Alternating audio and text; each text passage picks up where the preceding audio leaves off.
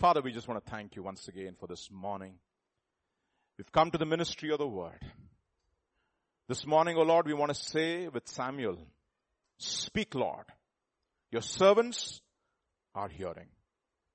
Grant us attentive ears, O oh Lord. And even as the word gets ministered, O oh Lord, I pray, Father, for faith. Faith to arise. For you said, O Lord, nothing matters except faith expressing itself through love. And therefore this morning I pray, Lord, for faith to arise. Encourage us and exhort us to love and to good works. And prepare us through the ministry of the word. Sanctify us and set us apart for your coming, O Lord. To that end I pray that you would anoint the ministry of the word, even in the hearing and its speaking.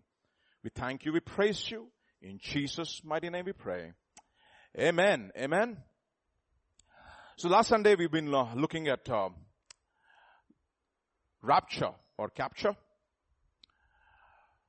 Rapture is one imminent event that is yet to happen, which will happen. Heaven and earth will pass away, but, but, but the word of the Lord, not even one jot or one tittle from the word of the Lord will pass away. So rapture is imminent. And we have different theories if you've heard last Sunday carefully.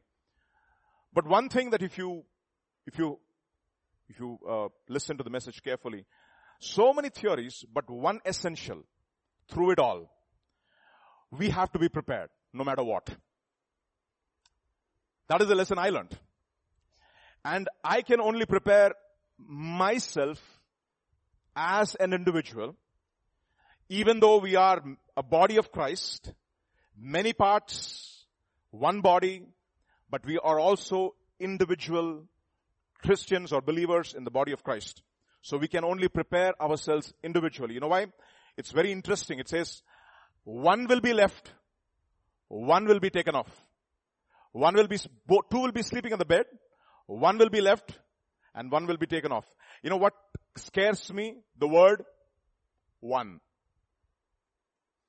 individually. It's like the Lord is going to pick one from here, one from there. And the Bible says we will all have to stand before the judgment seat of Christ. How? As a corporate body? No. As individuals. That'll be interesting, isn't it? You know, the most scariest exam in any university is the Viva. What is it? Mm, if you have given your Viva exam, you'll know. Everybody's heart in its, is in his mouth because uh, in, in the, in the exam you can write stories and somehow you, you can think that the volume of the words that you have written will somehow get you through the exam. But once the Viva exam is happening, you know what will happen? Doot ka doot, pani ka pani. Hmm? You know, we, we, have, we had a professor called uh, Professor Yegnanarayana in our university. Uh, he was from the speech lab in uh, IIT from IIT Chennai one, he used to teach a course and he used to suddenly decide what kind of an exam he has to give, no? So we are all prepared for this final exam. And he, just before the last, uh, last class was getting over, he said, um, okay, this exam is going to be a Viva. Okay, each of you will individually appear before me and I will test you personally to see how much of the subject you learned. A senior, senior most professor in the university is going to ask you questions. Your heart will be in your mouth. Now think about it, no? A senior most professor's interview is going to scare the daylights out of us. What will happen if we appear before the judgment seat of Christ? The closest of his disciples, who was literally leaning on his bosom when he saw Jesus in all his glory, fell at his feet like a dead man. That is something which is imminent. Imminent is I-M-M-I-E-I-N-E-N-T, okay? Imminent. It is definitely going to happen and we will all have to stand before the judgment seat of Christ and therefore, Paul says in 2 Corinthians chapter 5, he says, knowing therefore the terror of the Lord, what do we do? We persuade men. Okay. So, we could be either rapture ready or capture ready. But we can all only prepare ourselves as believers. Alright? So let us look at uh, Luke's Gospel chapter 21 verse 36 which was, which was one, one of the verses that we were looking at last Sunday. 36 says, watch therefore and pray always that you may be counted worthy to escape all these things and stand before the Son of Man without being ashamed. What is that? That you may be what? Counted worthy. Another translation, which is the NIV translation, is very interesting. Look at what it says, NIV and NLT. This is what it says. But stay awake at all times, praying that you may have the what? Strength. Oh my goodness, if you want to stand before the judgment seat of Christ, you better have strength. Strength. Counted worthy and have strength. Otherwise, you know what will happen? Your knees will start knocking. Remember Belteshazzar? His knees started knocking just because when he saw the writing on the wall, can you imagine that? You've been weighed in the balance and found wanting. Another translation. Uh, this is the New Living Translation NLT. Keep alert at all times and pray that you may be strong enough. That is the reason why in the Telugu, in one of the uh, uh, chapters in Job, it says, Balavantulu దైవికముగా కొనిపోబడుదురు that means what the people who are strong in the Lord will be raptured. That's essentially the translation. Okay. You have the strength. In other words, you have the strength not to be prevailed against by the enemy. The onslaught that is going to happen in these last days. The trial and the tribulation and the testing that is going to come upon all people. If it has not already started in your life, it will start. The beginning of the year, you might have said, Lord, let there be a peaceful, trial-free, test-free year. you will not grow. Okay. If you want to really know how much of spiritual strength you have, it is incumbent, rather it is imperative that we be tested. It is a testing of the faith which is much more uh, uh, precious than gold, it says, right? So, what, you should have the strength to be able to stand, to be not prevailed against, but rather be overcomers, not be overcome, but be overcomers in the last days. The things that are happening all around the world, even in our own country. Horrible. There's unrest all around, from the top to the bottom. There's no place, there's no peace. It says in, I think, Second Chronicles chapter 16, the Lord confused and he did not let peace in any of the nations in, the, in, in those days. There was wars, rumors of wars, and we are living in those times. Even in our, even in our own country, every part from east to west, north to south, there is unrest. So can we, do we have the spiritual strength, the caliber to be able to be overcomers and not be overcome? That is something which we need to always ask ourselves this question, right? Matthew chapter 16, the Bible says, what is the key? What is the key to have this strength? Matthew chapter 16. This is at Caesarea Philippi where Jesus is asking the disciples about what is their testimony, about what is the testimony of the people about him. And this is what uh, uh, the, the disciples have to answer. When Jesus came into the region of Caesarea Philippi, he asked his disciples saying, who do men say that I, the son of man, am? So they said, some say John the Baptist, some say Elijah, others say Jeremiah or one of the prophets. And he said to them, but whom do you say I am? Simon Peter answered, you are the Christ, the son of the living God. Look at that. Powerful statement. He has a revelation. And this is what Jesus has to say about that. He says, Jesus answered and he said, Blessed are you, Simon Bar Jonah, for flesh and blood has not revealed this to you, but my Father who is in heaven. And I also say to you that you are Peter, and upon this rock, what is this rock? This rock of the revelation that I gave to you,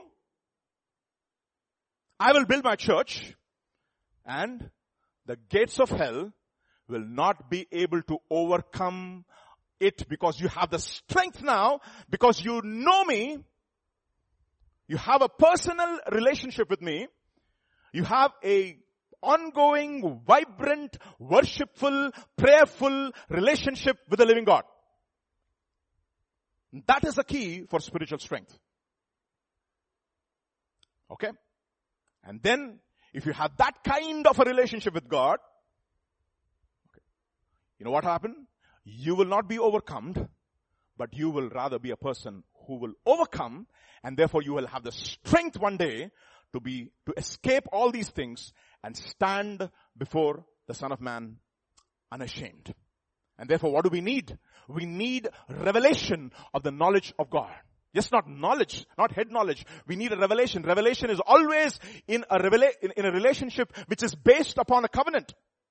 It is not based upon any other, it's not a contract, it's a covenantal relationship that we have with the Lord, and that is the basis of all revelation and true knowledge.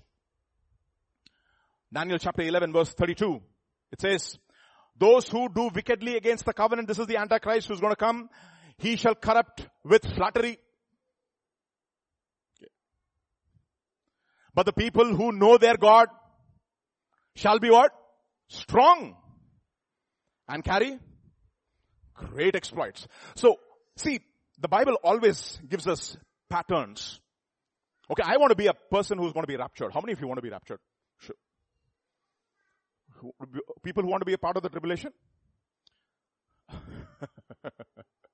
Some people are not sure. Okay. So let me tell you something. Faith comes by hearing. Ah, complete. In hearing by the word of God. So if I want to be raptured, I should have the faith to be raptured. Exactly, essentially. So if I have to have the faith to be raptured, I should listen to the word which will prepare me for rapture. That's the point. Okay. If, you're going for a mathematics, mathematics exam and you study for physics, physics paper,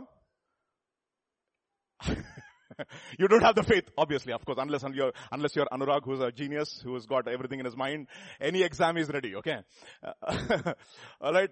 So, you have to have the faith.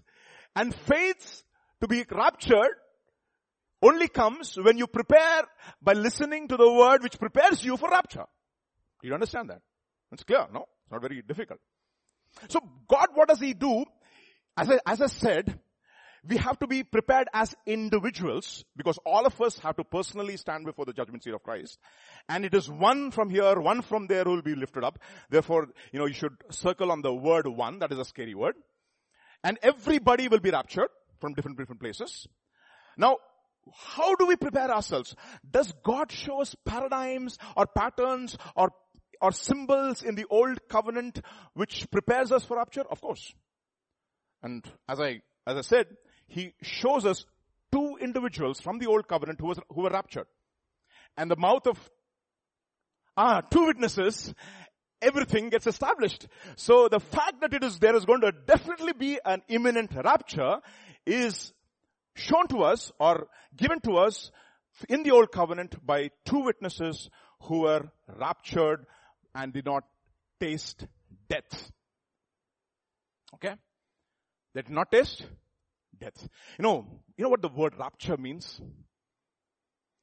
I, I mean, rapture is a very interesting word, no? You went to an, you went to a concert, musical concert. You know what do you say? We were all raptured. Meaning what? The, the, the music took us and translated us into a different domain. That's what it means. So, so in order to be raptured, you should be raptured about whom? About Jesus. That's what translation means. You're totally gung-ho. You know, remember that song? In the cross, in the cross, be my glory ever. And then, till my raptured soul shall find rest beyond the river. See, rapture. So you have paradigms in the old covenant. Of course, we know one obvious paradigm is Enoch. And the other paradigm, of course, is, anybody else knows? Uh, Elijah. You are Bible scholars. Of course, you're in GTC, so you should be Bible scholars by this time. So I'm going to show you about Elijah. Okay. One verse about Elijah. Let's read from James chapter 5. verse 16 onwards. Confess your faults one to another and pray one for another that you may be healed. The effectual fervent prayer of a righteous man availeth much. And then who is this righteous man? A paradigm is given. We are only righteous by faith in Jesus Christ. That is, that is the only righteousness that is qualified in the new covenant. who is a qualified righteous man, a righteous man who has put his trust on the finished work of Jesus Christ on the cross. And that alone qualifies you as a righteous man. Alright? So, Elijah was a man, this righteous man, what does it say? Subject to like passions as we are. Okay? And he prayed earnestly and it rained, etc. The, by the way, the word like passions occurs only two times in the entire New Covenant. If I'm right, uh, including the Greek translation of the Old Covenant. Only two times. A man of like passions. The word is from which we get the word homeopathy. okay. So it's a Greek word. Huh? Homo, homeopathios, homeopathios means people who are subject to like passions.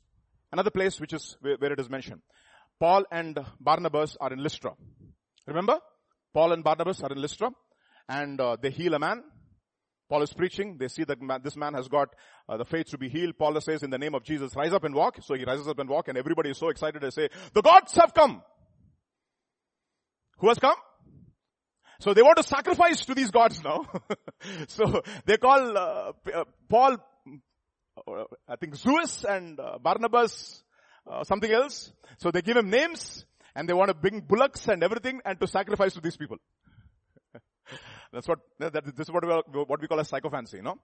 Uh, one day they will say you are great and the next day they will say crucify you. Hmm? Hosanna, Hosanna, Hosanna. And the next day, crucify, crucify, crucify. Look at what, how Paul responds to this kind of a reception. Acts chapter 14 and verse 15, easy to remember. And saying, Sirs, why do you do these things? You know what they did? They tore their clothes. And they said, Sirs, why do we, you do these things? We also are men of like passions, just like you.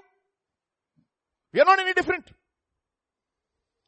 So Elijah was a man just like us. Everybody say? When you read the Bible, do you, do you believe that? Okay. So let us read it. James chapter 5 verse 6, 17 in different translations so that we'll confess it, okay? This is the word of God, so you can confess. Hmm? Everybody. Elijah was a human being even as we are. He prayed earnestly. Okay, that is a new international version. Ah, let's read this. Elijah was human as we are and yet when he prayed earnestly. Okay. Elijah uh, was a man with a nature like ours and he prayed fervently. I like that word fervent. So that's the reason why I use the word. Okay. Elijah was a man with a nature like ours and he prayed earnestly. So, the, what does the Bible say? Elijah was a man just like Okay, I, I want to personalize it now. Okay, now let's see that. Elijah was a man just like me. Everybody say that? Oh, fantastic. So the question therefore is, if Elijah was a man just like me, what should be the next corollary question? Huh? Uh, uh, uh, pray earnestly is your, that is the second part. What should be the corollary to this question. What should be the obvious question that I have to have? That is the title of today's teaching, by the way. Okay, all that introduction for today's teaching. The question I want to ask, if Elijah is a man just like me, the question is, ah, am I therefore just like Elijah? No, think about it, no? Think for a few seconds put, can you put your hands on your heart? Cross your heart and vow to whatever, huh? And say, Elijah is a man just like me. And I am a man. Uh-huh. Anybody has the gumption to say that? see, seriously? See, see, if Elijah was a man just like us, and he was raptured. Okay, he was a type of, a prototype of the rapture. Can we ask this con, uh, counter question or you, you want to call, call it convex question? That I am a man, am I a man just like Elijah? That is a question. I want to answer this question because see, if I want to prepare for rapture, I want to see a pattern in the Bible. I want to see, this is the pattern that God is showing me and says, if you are like Him, and I'm not, what? A respecter of persons, okay? You will be what? Caught up and you will not be a part of the second resurrection. You will be a part of the first resurrection on which the second death has no power. So how? I mean, I was thinking about this question. No, I mean, this was way back, at least I think it was in 2021, I was listening to a man of God, Telugu preacher. His entire refrain was, am I like Elijah? Am I like Elijah? Am I like Elijah? And it was ringing in my head almost for the past two, two years. And then when Pastor was talking about rapture last Sunday, and I was thinking there are only two people in the entire old covenant who were, who were the paradigms of the rapture. And the Bible says Elijah was a man just like ours. But do we have the audacity and the faith to say, I'm a man like Elijah? So what does it mean or make us, I mean rather, take, take, take from us to become a people or a company who was just like Elijah? That is the question I want to answer this morning. I want to look at, there are several things that we can look at, but I want to highlight how many? Seven. 7th May to 2023, no? It's a good day. First Sunday of the fifth month. Seventh day of the fifth month. Kya baat hai? Hmm? So, you should be ready for some very interesting observations. And I want you to think about this even as we read the word, study the word. Let us see, do we fall in this pattern? First Kings chapter 17. Let's read. The introduction. Elijah the Tishbite of the inhabitants of Gilead. That is the introduction. By the way, we do not know, we do not have any other background, unlike any other prophet in the old covenant. We do not have any other background. We do not have the pedigree of Elijah. Which tribe that he belongs, we don't know. The genealogy of Elijah is not known. All we know, he's a Tishbite from the inhabitants of Gilead. By the way, Tishbite means captivity, the one who's been captivated. The one who's been what? Raptured and captivated by God. That's what it means. And Gilead means a witness. The witness of a person who has been captivated by God and the word Elijah means Yahweh is my God. That's what it means. Elia. Eli means my God. Yah is Yahweh. So this morning we first will look at the man. The man. Okay. Irving Wallace wrote a book called The Man. Okay. My dad's favorite book. okay. Which he always used to speak about when we were growing up, no? The man. The man. Who is this man? Elijah, the Tishbite. What is this? What is his introduction? A man who is captivated by God. What does it mean? Who's been taken prisoner by God. How? How, how, how, how? Voluntarily. Ephesians chapter 4 verse 1. Look at what it says. As a prisoner of the Lord. Do you see that? As a prisoner of the Lord. Then I urge you to live a life worthy of the calling that you have received. We have to be stand, we should be able to stand, counted worthy to stand before the judgment seat of Christ, right? Raptured. Escape all these things and be counted worthy. So what should we do? We should also become what? Prisoners of the Lord. The prisoner. Who's the prisoner? The one who's been captivated by God. How? Voluntarily. He says, Lord, my life is not my own anymore because the price that you paid for my soul. It's like a bond servant. The bond servant has been freed, now he is released after he has served seven years. And in the, what the Bible says, he says, you know what, master, I don't want to leave you. I want to be a servant for life. So what does he do? He takes his ear and takes him to the door and he pierces that ear through the awl and you know what happens? That person becomes his servant for life voluntarily. That's the reason why everything in the kingdom of God is voluntary. It cannot be forced. The question therefore this morning, Elijah is just like me. But if I have to be like Elijah, what should I be? I should be a what? A prisoner of the Lord. A volunteer of God. I have given myself voluntarily, without any reservations, completely to God.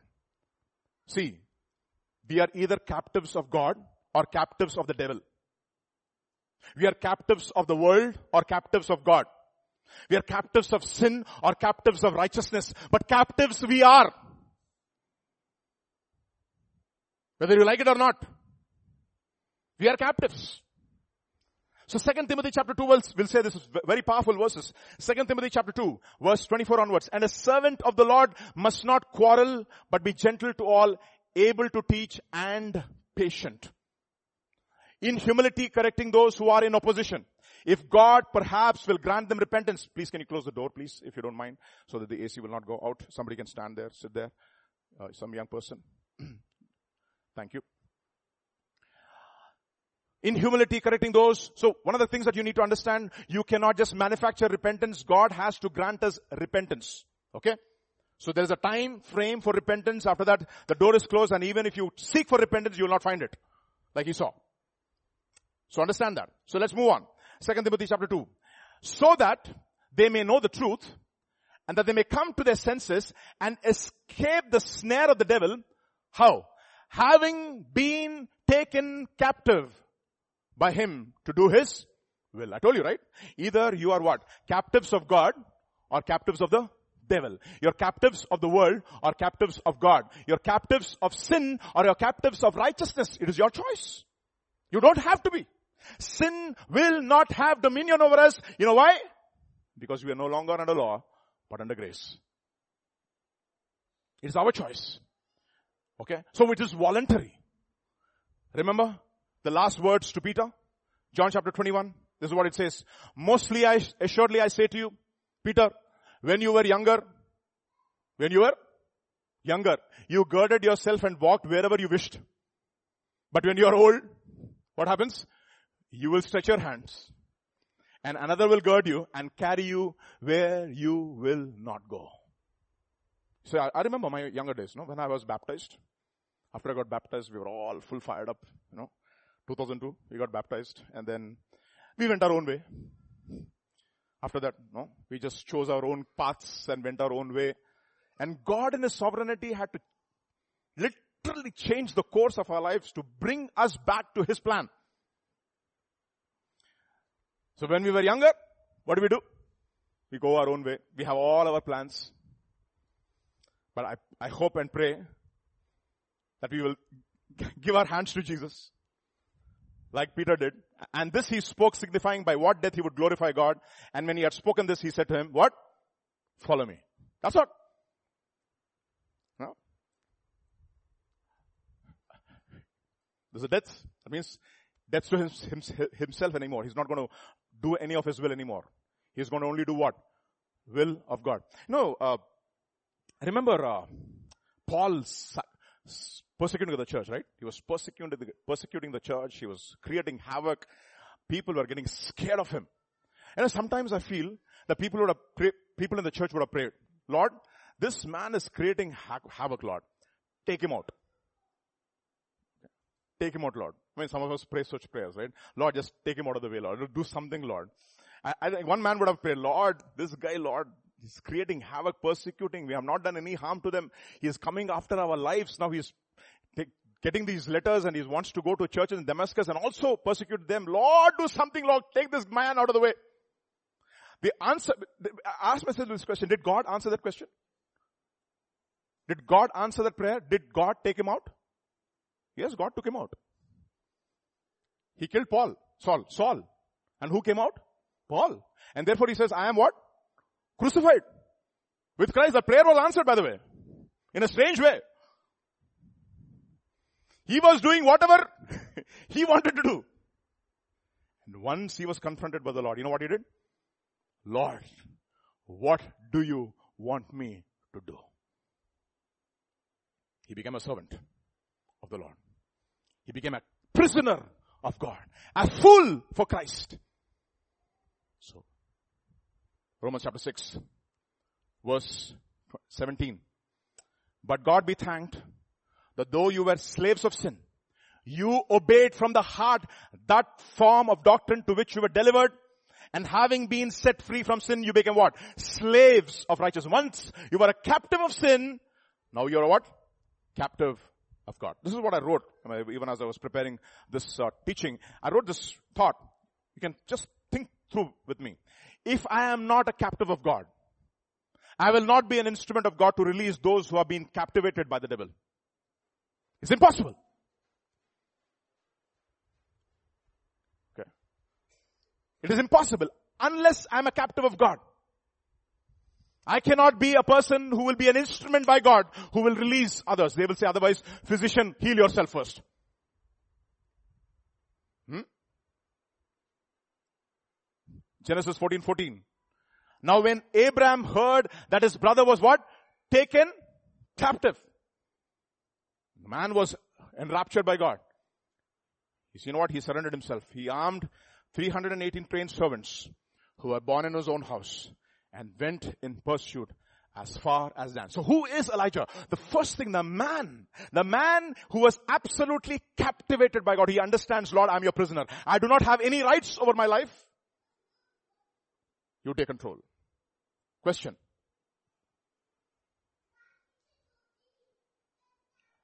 Elijah was a man just like us. And if I have to be a man just like Elijah, what should the first step be? Lord, I take rights away from my life. You know, one of the things after you come into the ministry, you will learn. Lord, most of the times you will say, Lord, I did not sign up for this, but it is too late now. It's over. I put the hand on the plow. I'm not turning back. Okay.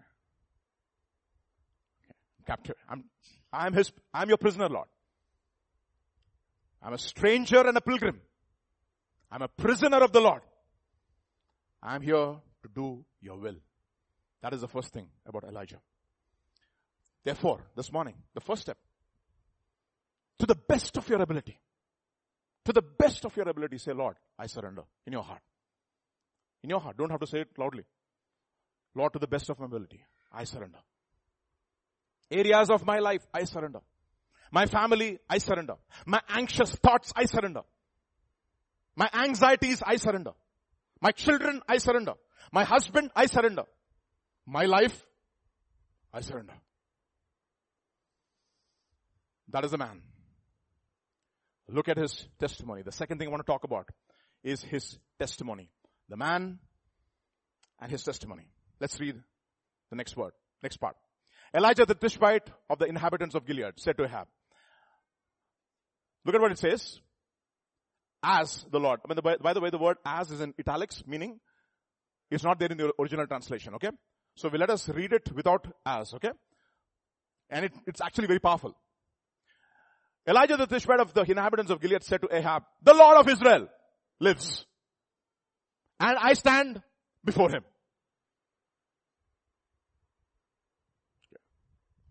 Does your God live? If your God is alive, who takes your decisions?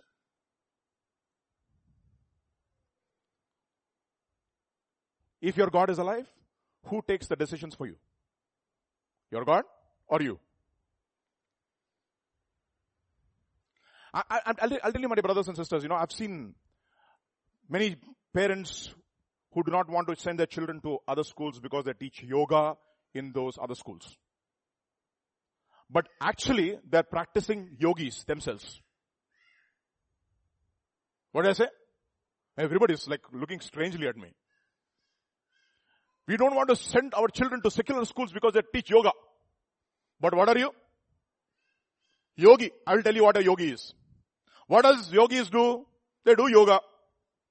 And what do you have in yoga? You have asanas.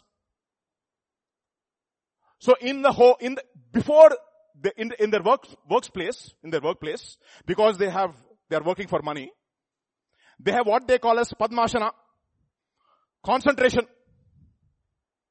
Okay. Full concentration. I'm not going to be disturbed. Even on Sunday they're working. Because they have to make money. What are you? Yogi doing Padmasana. Huh? So when they come home, I'm talking about husbands basically, fathers especially, you know, because they are the head of the home. What are they doing in, uh, in, in, in, in the home? They are supposed to be the spiritual, what? Head of the home. But in the home, they do Sirshasana. What is Sirshasana? Head down, legs up. Please don't disturb me. Don't please don't disturb me. What do we do with the children? You take the decision. Which church we go? You take the decision. What do we do with the money? You take the decision. You know why? I want to do Sirsashana because when I do Sirsashana, all my blood vessels will come to my brain. I want to improve my concentration. Huh? So that I can do Padmasana. More money. What are you? Jogi. So when they come to church, there's another asana they do. That is called Nidrasana. What is Nidrasana? Sleeping. So, Padmasana, concentration before the screen and the computer because they have to earn money. Sirsasana, they are head down, legs up in the home. They are not taking any spiritual decisions. And, Pastor, when I come to your church, Pastor, it says, I give my beloved rest. And your teaching and your preaching gives me a lot of peace and calm. I could not sleep in my home. I am able to sleep in the church. What are you? A total fraud of the first order. And you say, I do not want to send my children to the, to the secular school because they say they teach them what? Yoga. But you are what? Jogi of the first order. And then these yoga, yogis, they have a group. Yogi WhatsApp group. And in Telugu they say, when Jogi Jogi come, what will come? Budida. Ash only will come after that. What are you, Baba? Jogi. Oh, no, no, no, no, no. We do not want any saffronization of India. Baba, you are a first class saffron in your own home. What are you talking about?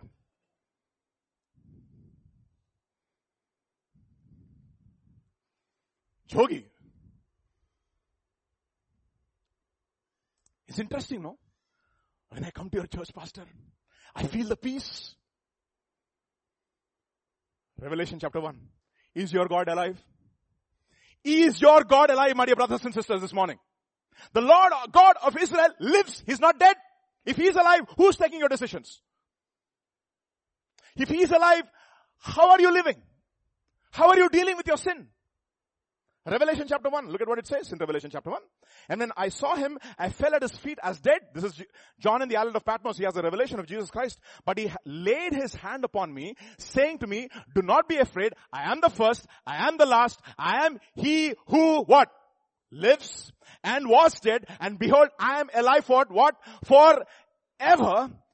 Amen. And I have the keys of death and Hades. So if I'm alive forevermore. What do I do?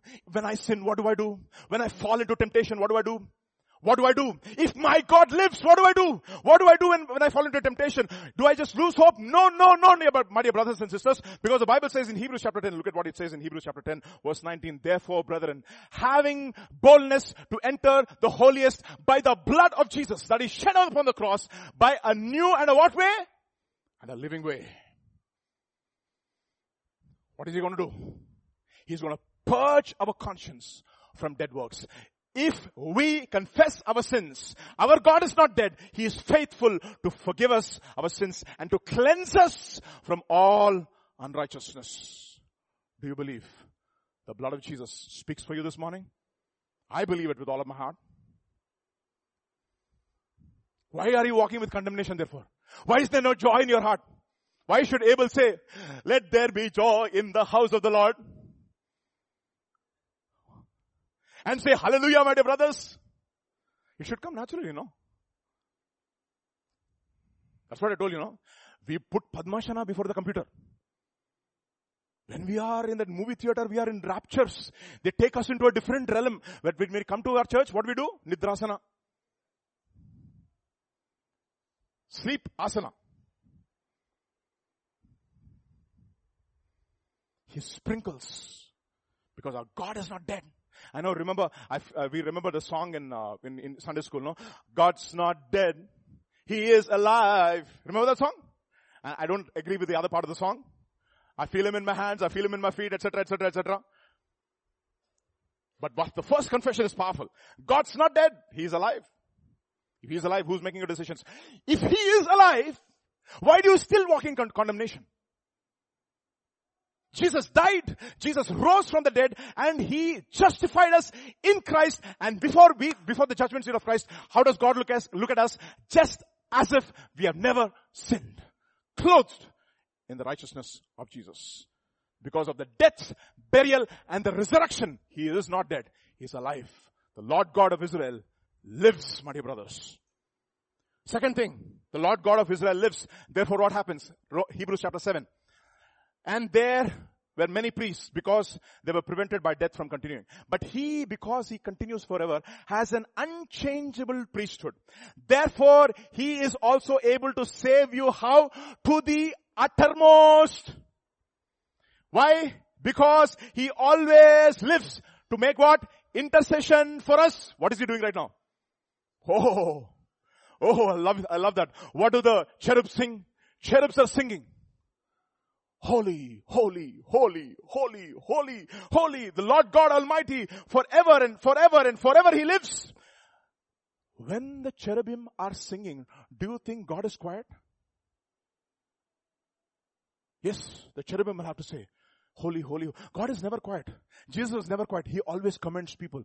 Great is your faith. I've never seen a faith in Israel. Let it be done according to your faith. He always responds to worship.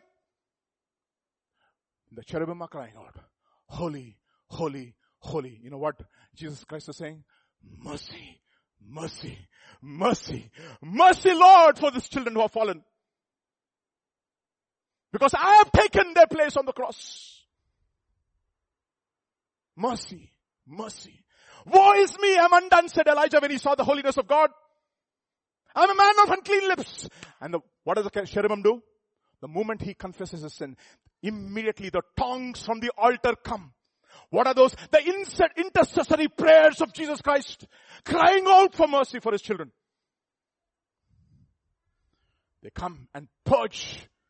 Oh, the, the cherubim say, holy, holy, holy. And Jesus says, what? Mercy, mercy, mercy. Because the blood of Jesus speaks a better word than the blood of Abel. The blood of Abel cries out for revenge. The blood of Jesus cries for what? Mercy. Therefore 1 John chapter 2 will say, My little children, these things are write to you so that you may not sin and if anyone sins, we have an who? Ah, kya baat hai? Advocate. If Jesus Christ is your advocate, kya baat hai? Who is the lawyer, Baba? Prosecution lawyer kahan hai? Remember? Zechariah, the, the gospel according to Zechariah chapter 3. Joshua standing with his dirty clothes, filthy garments, and the angel of the Lord standing there, and Satan is standing at his right hand and saying, bringing accusations. And what does the angel of the Lord say? The Lord rebuke you, Satan. The Lord rebuke you. You know why? Because my God is not dead. He's alive. He's making intercession for us. He is my advocate on on the side, on the right hand side of Jesus Christ, there's an advocate. That is the reason why in the throne room, you, you, in, uh, in Revelation chapter 5, you have the throne room of heaven, where, where you see this incredible revelation of God the Father on the throne. And then Revelation chapter 5, there was a scroll which was sealed Nobody could open the scroll and John started weeping. Oh, said you, Lord, who is there worthy to open the scroll? And suddenly, don't worry, don't worry, don't worry. The lion of the tribe of Judah right there next to the ancient of days, he was there, shed his blood and is able to open the scroll. And therefore, what does he say? He has purchased all of us through his own blood and made us into kings and priests unto God. So first thing, Because we have a God who's living. He is forever making intercession for us. He's able to save us to the uttermost. Second thing, when we fall, we have a new and a living way. Third thing, third thing, how do you know that your God is living? Joshua chapter 3 verse 10. and Joshua said, Yehoshua said, Yeshua said, Jesus said, okay? By this you shall know uh, that the who is among you? the living God is among you. Who's among you? How? How? Because he will without fail drive out from before you the Canaanites, the Hittites, the Hivites, the Perizzites, the Girgashites, and the Amorites. How do you know? That the living God is among you, that your God is not dead, but He's alive. What is He doing? He's constantly delivering every spirit of uncleanness, every Canaanite spirit, every Hittite spirit, every Girgashite spirit, every Perizzite spirit, every Amorite spirit, every Jebusite spirit is being taken out from your life little by little by little by little. That is how I know that there is, that you are in a state of constant deliverance.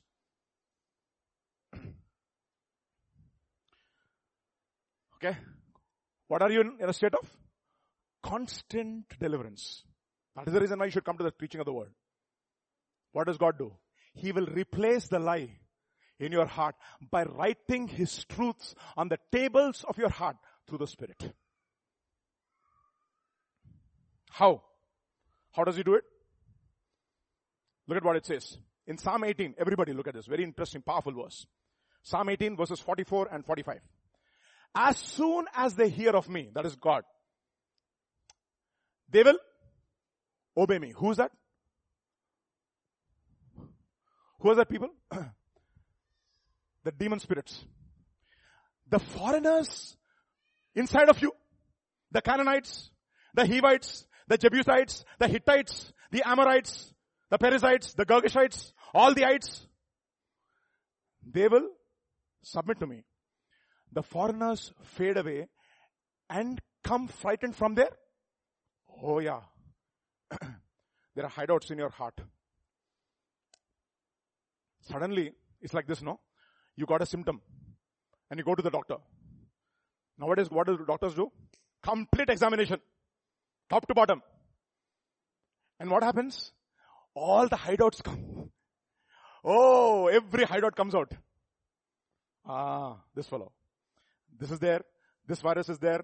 That virus is there. Everything will show up. And you know where, where all the spirits hide comfortably? They hide in the church.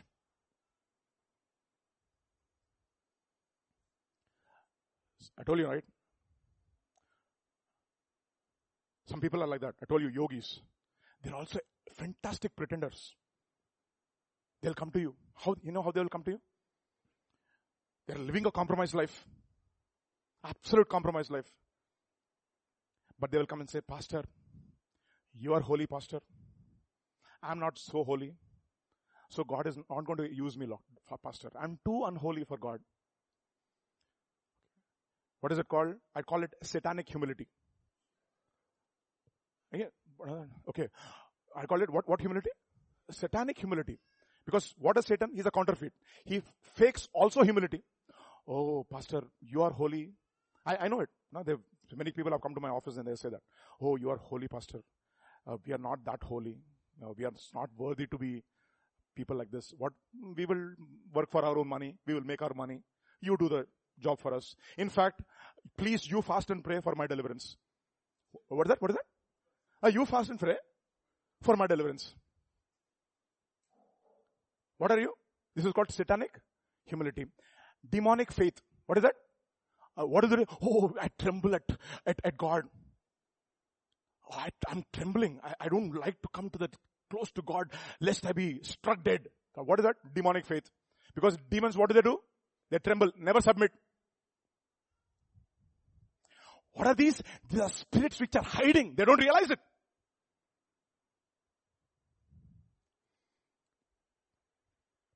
Isn't it interesting? I'll come to that later on. Let's look at another translation. There are hideouts in you. And those hideouts are actually strongholds. They are like, you know, this web that has been made by the, by the, by the demons. It's a nest. It has to be uprooted, no? I, I remember when we were in uh, our previous house, the birds of the air used to come to our air condition. So we had this air condition. Those fellows used to come, bring all their twigs, nicely, make a nice nest, and they have a family. So my wife got really frustrated. She said, do something about that, Vijay. So I said, okay, fine. Let us reduce the gap. We will fill the gap between the roof and the AC. Okay, the, the AC outlet. So I had a cushion kind of a thing. I bought that cushion, thick cushion. On top of that, I put some uh, wrapping paper and I stuck it up to the, to the wall. So I reduce the gap between the, the AC vent and the roof. But pigeons, they die hard. Okay. So they came, they looked at this wrapping paper, they started poking at the wrapping paper nicely. They poked the wrapping paper and they took, took the wrapping paper out in a few weeks. Now what do they have? A comfortable cushion. Who provided that? I provided. Now what is there? A comfortable cushion, beautiful family they made. And now, instead of two birds before, we had four families in the same place. Church office. I put my helmet on the, onto my, onto my bike. A sparrow comes. I said, what a cute sparrow. So I put my helmet like that and I went inside. Generally I stay for about 10 hours in the lab, in, no, not in the lab, sorry. Uh, so, habits die hard, you see. Uh, I mean, you can take the researcher out of the lab, but you cannot take the lab out of the researcher. Okay, so, so 10, 10 hours I'm, I finished my uh, work in the, in the office and I come out. The cute sparrow has made a lovely nest with all its fantastic twigs there starting, about to start a family. You know something, my dear brothers and sisters? In each of you, there's a nest of the devil. Some of you have the nest of lust. Some of you have a nest of anxiety and anxious thoughts, which is eating your gall. It's made a nest. It's a hideout. And the symptoms are asymptomatic. You don't even know. It's killing you slowly, like diabetes. Slowly it's killing you and you don't even know. The symptoms are not there. It's there. Slowly. Some viruses are there in the, in the, in the body. They're asymptomatic. They don't show up until the damage is done. You're about to die now.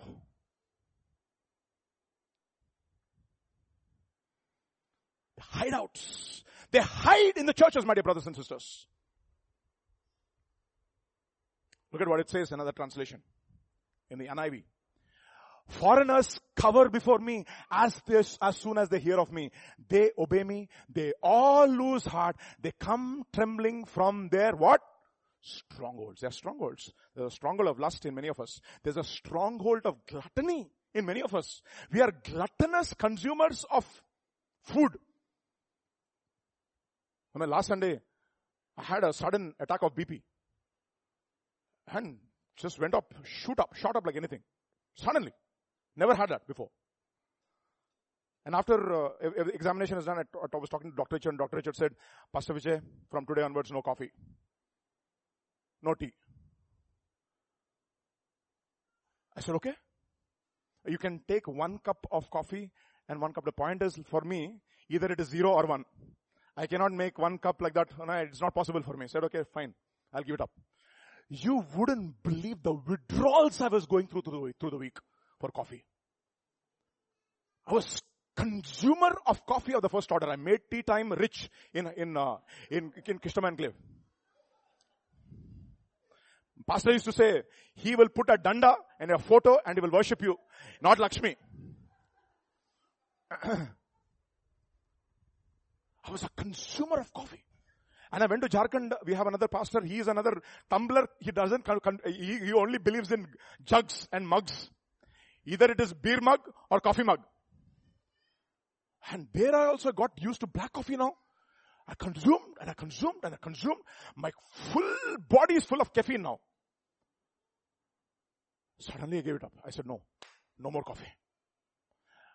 I would not believe it. I was falling asleep. I was having headaches. I was having pulls from different sides. You know why? Oh, those hideouts were coming out now. The addictions. Some of us are gluttons. We do not have any control over the food that we consume. Oh, come, come, come, hungry, mm, mm, mm, hungry, mm, mm, mm, hungry.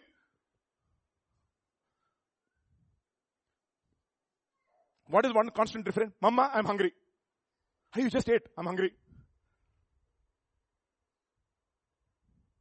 See, strongholds. And how do strongholds come out? Because a living God speaks the what word? The living word. Which has authority, which has unction. And you know where, where all these things hide in the church comfortably. Until one fellow comes and shows and says, Baba, some of you are addicted to pornography left, right and center and you're absolutely pretending before God. you are addicted lock, stock and barrel. It's a demon of pornography now. It's constantly eating your, your, your, your soul. You cannot have a right relationship with the opposite gender anymore. Because your eyes are full of adultery.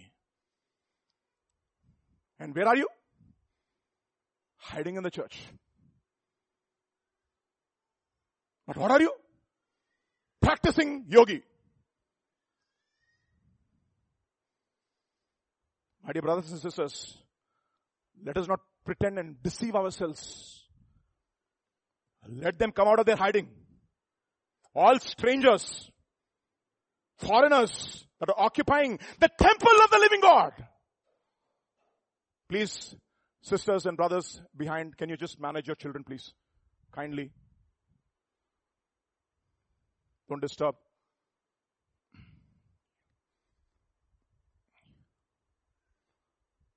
Understand that. You know, when demons enter, Abigail, come here, beta, come, come, once. Come here. Abigail is, just imagine Abigail is like, uh, small girl, okay? Oh, not, not, not a small girl. Let us, let us now, she's becoming a, she's almost a teenager now. You know, she's walking toward a school. Some guy is watching her. I know it. What will I do? I'll walk next to her, right? Why? Protecting her from that attack. What am I doing? I'm watching her. Come on, let's go. Let's go together. I don't want these fellows to see you. And let them know when they see my eyes and they see the stare that they have to go through me first to touch or see this person. And that has to be made clear. Okay? What am I doing in this process? I am protecting her. Abigail might say, what is this dad? Always doubting me. Why is he always, behind me? Strict to daddy. No freedom. What am I doing? Protecting. Let's go back, beta. Huh? What am I doing? Protect. I'll tell you. I'll give you an example. Why do, I was telling, you know, why do we discipline our children? Why do we discipline our children? I'll tell you why we discipline our children. Because every child, by default, his default state is we have been birthed in sin, shaped in iniquity. Okay. So, by default, there are only two authorities. There are two sources of power. One is a legitimate power when it which is the power of the Holy Spirit, it only flows through you when you come under the authority and the leading of the Holy Spirit. There is other power, which is called the power of witchcraft, which flows through you, but there is illegitimate authority. Who is the illegitimate authority? Any authority which discredits legitimate authority is illegitimate authority. And what is flowing through that person is the power of witchcraft. So, give an example now. So what does witchcraft do? They either manipulate or they intimidate or they control. So what do children do? They fall flat on the floor and they foam and froth. Some, some children. Why? I want my way. Okay. Why are you on the floor f- foaming and frothing? Because I want my way. I want that t-shirt. I want this. I want that. So what do children, what do parents do? Okay, okay, okay, okay. We can't tolerate this. Take this t-shirt. You know what has happened? You've opened the door into your children's life for the demonic to enter.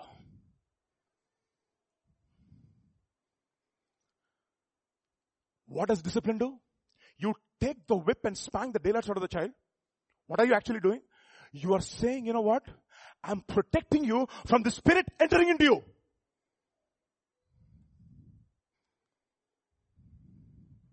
It's a wall. You don't realize that.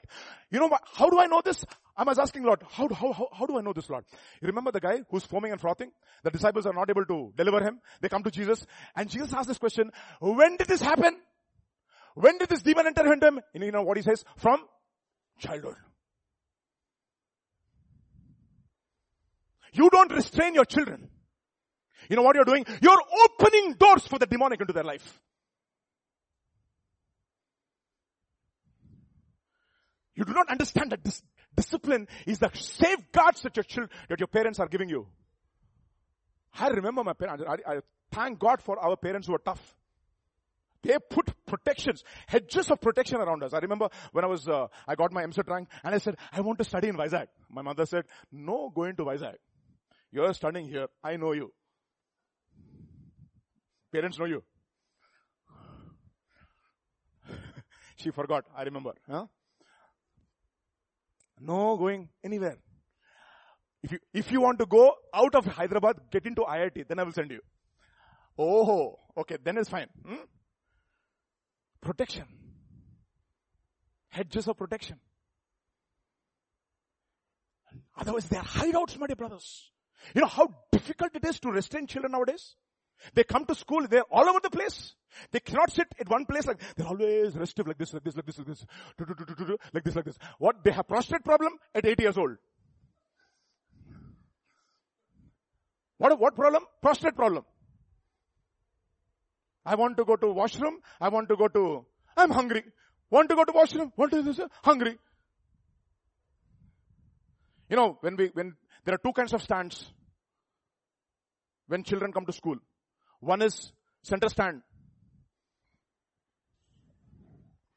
One is side stand. So when they come to class, they're center stand. When they sit before the table, they're side stand. What are you getting? Nothing into your head. Nidrasana.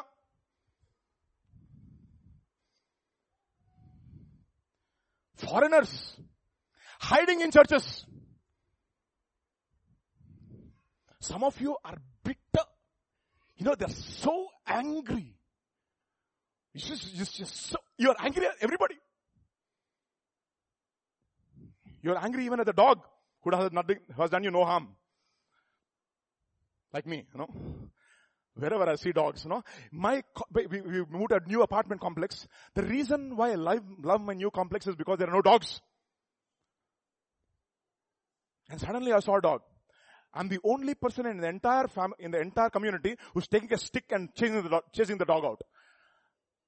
Okay. Some people are like that. They are angry, bitter at what we don't know. Bitter, full of bitterness. The gall. You remember Simon the sorcerer? Oh, please, I'll give you money. Please give me this gift. So that even when I lay hands upon somebody, they will also receive this gift.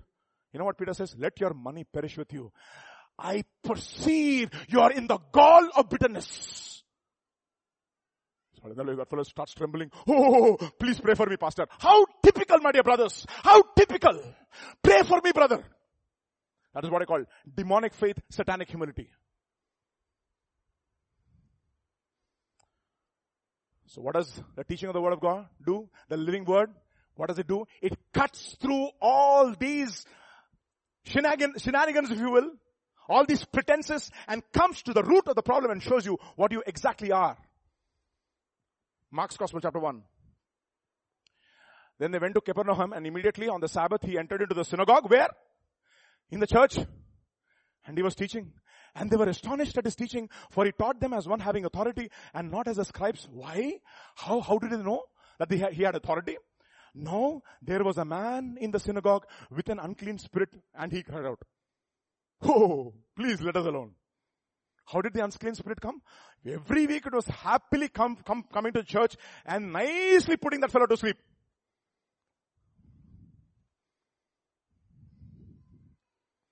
Hmm?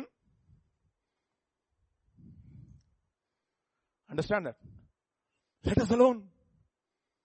What did Jesus say? He rebuked him. So in the, this morning I want to speak. All those demonic strongholds, I rebuke them. All those strongholds which are hiding in our hearts. Those sicknesses which you don't even know. Let them come out in the name of Jesus. Let them come out. Let them show themselves. Let the strangers not hide. Let them come out of their hideouts. And even as the minister of the word of, God, word of God comes, renounce them in the name of Jesus. Send them out. Send them back to where they belong. Understand this. Is your God living? Or is he dead? if your God is living, he's driving out. He's bringing them out of their hiding places and driving them out. I realized how much of, even as I teach and minister, I know how many things I am being personally being delivered from.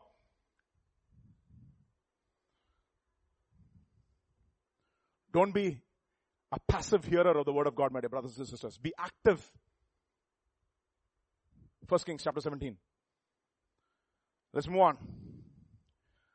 Elijah the Tishbite of the inhabitants of Gilead said to Ahab, the Lord God of Israel lives, before whom I stand. We're still looking at his testimony. The man first, his testimony. I stand before God. Question therefore is, Psalm 25, who can stand? Let's see. Who may ascend into the hill of the Lord? Or who may stand in his holy place? He who has what? Clean hands and a pure heart. He has not lifted up his soul to an idol nor sown deceitfully. Oh, for us we have several idols. One idol, biggest idol all of us have is Saraswati. What is that? Education.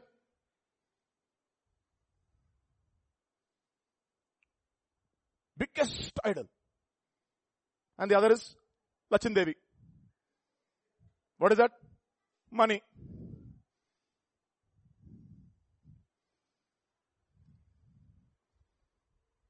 One is Saraswati. Education. So what are you? Saraswati Putraha. Or Lakshmi Putra. We don't know. That is one big idol. Everything in our life is centered around that. What will happen to my children? What will happen to my children? What will happen to my children? What will happen to my children? What will happen to my children? I'll tell you, nothing will happen. If you do not put God as first priority in your life, everything will happen.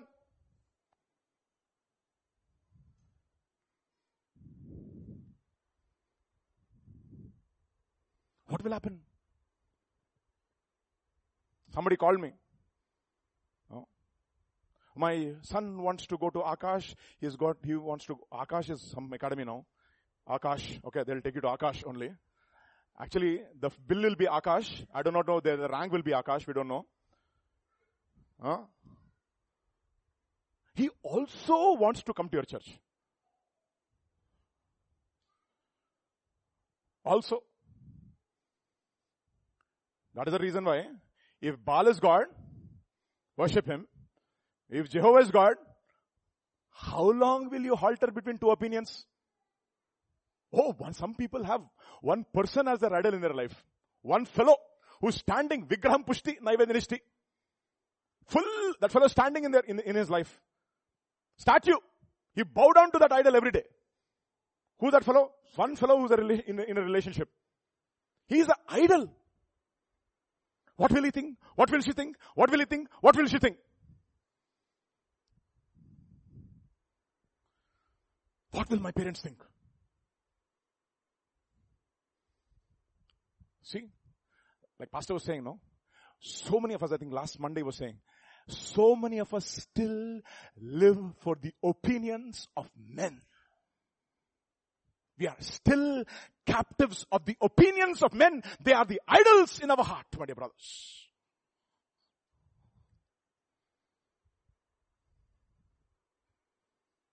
And we have another idol. Family background. What is that? Family background is a big idol.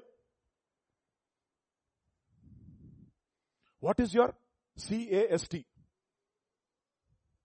What is that? Cast. It has cast its spell upon many believers, unfortunately. I, I, I like the, the shock that the, that the marriage registrars, you know, when we go and sign our registrars in our, in our registrar's office.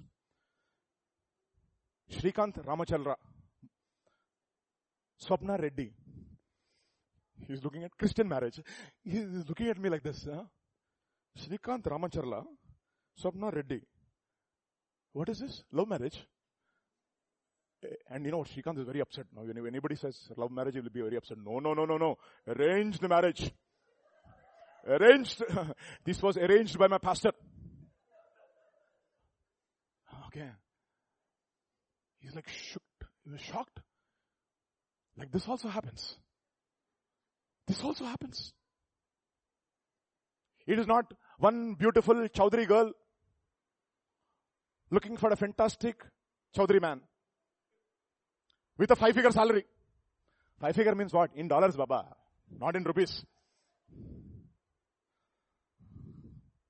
Whom are you worshipping? Lachindevi. Lakshmi. Money. What will your money buy? Think about it, my dear brothers. The more I'm growing in the Lord, the more I see the futility of depending upon money. And the deception of depending upon money. It is therefore called the deceitfulness of riches. What do they do? They choke the word.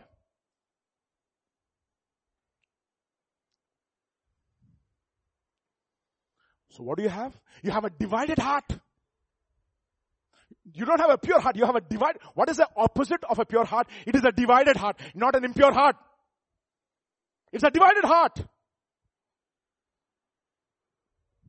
You're not loyal, totally sold out to God. And think about it now. In any church, how many people can the pastor count on and say, this person I can depend upon in lock, stock and barrel? Think about that.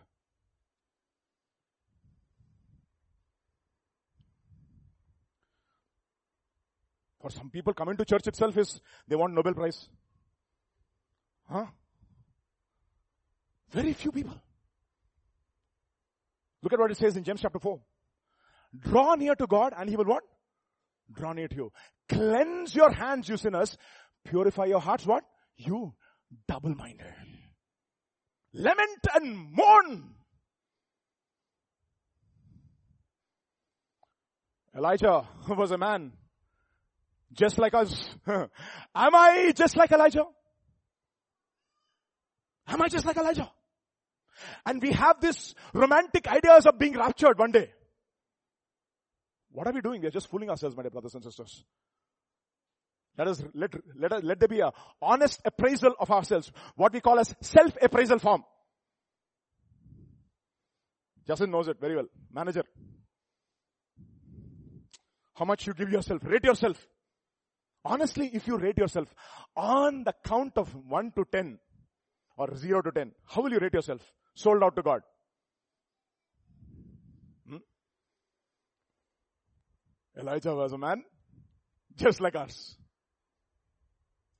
So the man, the testimony, third thing, the surrender. The man, the testimony, the surrender. The next, how do I know that he surrendered? Look at what it says in 1 Kings chapter 17. the word of the Lord came. What does it, what does it say? The word of the Lord came to him. Oh, he was not searching for the word of the Lord. The word of the, let me tell you something. I, I, read Lou Engle, he wrote a book called uh, Shaping the World Through Fasting and Prayer. No, it's not Lou Engle. Uh, it's uh, Derek Prince, right? Thank you. Derek Prince wrote a book, uh, book called uh, uh, Shaping the World Through Fasting and Prayer. In that book, there's a preface to that book written by a man called Lou Engle. And you know what he makes? He makes a very interesting statement. He says, fasting is like preparing a runway for the revelations of God to land. Ooh, think, think, think, think, think, think, think about this. Fasting is like preparing a runway for the revelations of God to land. See, everybody is preparing a runway. Whether you like it or not. Some of us are preparing the runway for the demons to, to land. Some of us are preparing the runway for the revelations of God to land. For example, for example, any bad news, who gets it first?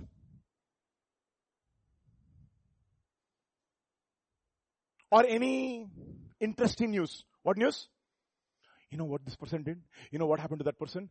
You, you are the first person to know how? You don't have to search for gossip. You prepared a runway. And the demon of gossip is like flying like that, hovering around the sky. Oh, the runway prepared for me. Nicely it will come and land on you. The Bible says, the word of the Lord landed on Elijah. Why? Type of that in the New Testament. Luke's Gospel chapter 3. Now in the 15th year of the reign of Tiberius Caesar, Pontius Pilate being governor of Judea, Herod being the tetrarch of Galilee, his brother Philip being, uh, being tetrarch of Iturea, and the region of Tito, uh, Trachonitis, and Lysanias the tetrarch of uh, Abilene, while Ananias and Caiaphas were high priests, uh, the word of the Lord circumvented all these big timers and came where? To John in the wilderness. Where did it come to? John in the wilderness. Because you know why? There was one prepared runway for the Lord, word of the Lord to come and land on that person. Luke's Gospel chapter 1. So the child grew and became strong in the spirit. And what was it? He was in the deserts of Arabia until the day of his manifestation. What has happened? He was preparing himself. How was he being prepared? Look at what it says. Mark's Gospel chapter 1. Huh. What is it? John was clothed with camel's hair with a what belt? First camel's hair means what? His attire. Apparel proclaimeth the man. Francis Bacon. Not Francis Schaeffer, huh? it's Francis, Bacon, yeah. Apparel proclaimeth the man. What is it? What does it mean? His man who has a control on his what? On his appetites.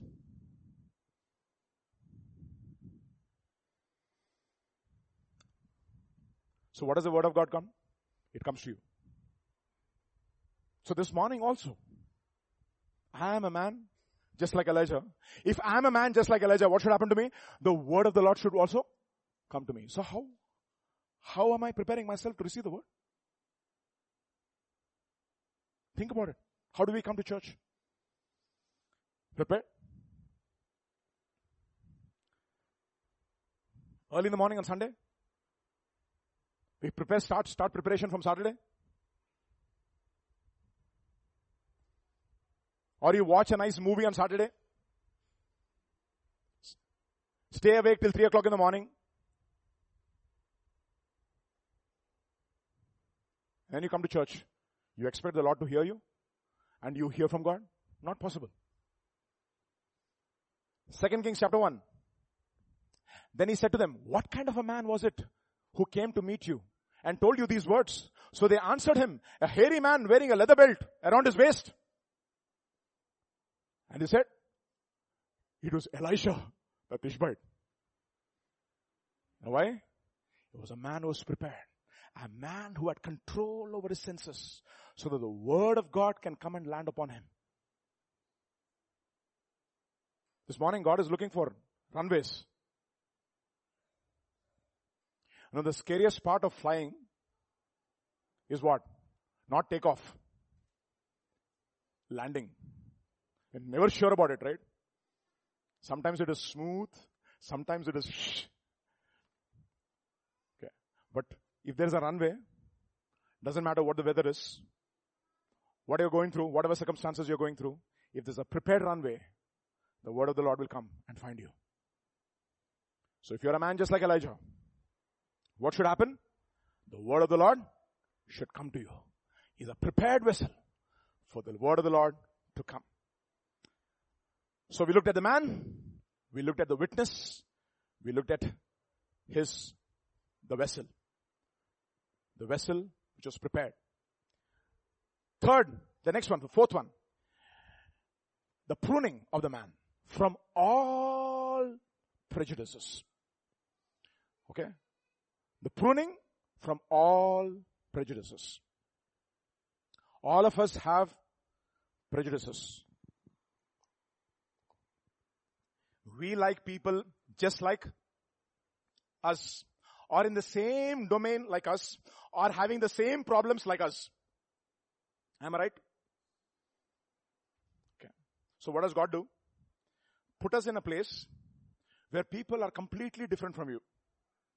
See, when we are engineers, most of the time we are with engineers and we have the same focus, so we have a camaraderie that is going on over there. You're engineer, I'm engineer, doesn't matter what your background is, we are in the same boat. High five. You come to church, people from what? Different backgrounds, different languages, different habits, different attitudes, different temperaments, different likes, different problems, different baggages. And what are you supposed to do? Lord, I will touch no unclean thing. No. Look at what it says in 1 Kings chapter 17. I'll try to explain this to you. Then the word of the Lord came to him saying, get away from here and turn eastward and hide by the brook Cherith, which flows, by the way, that is, that is pruning. Cherith means pruning or cutting, which flows into the Jordan, and it will be that you shall drink from the brook, and I have commanded the who? The ravens to feed you. Okay. John's Gospel chapter 15 just introduces to you.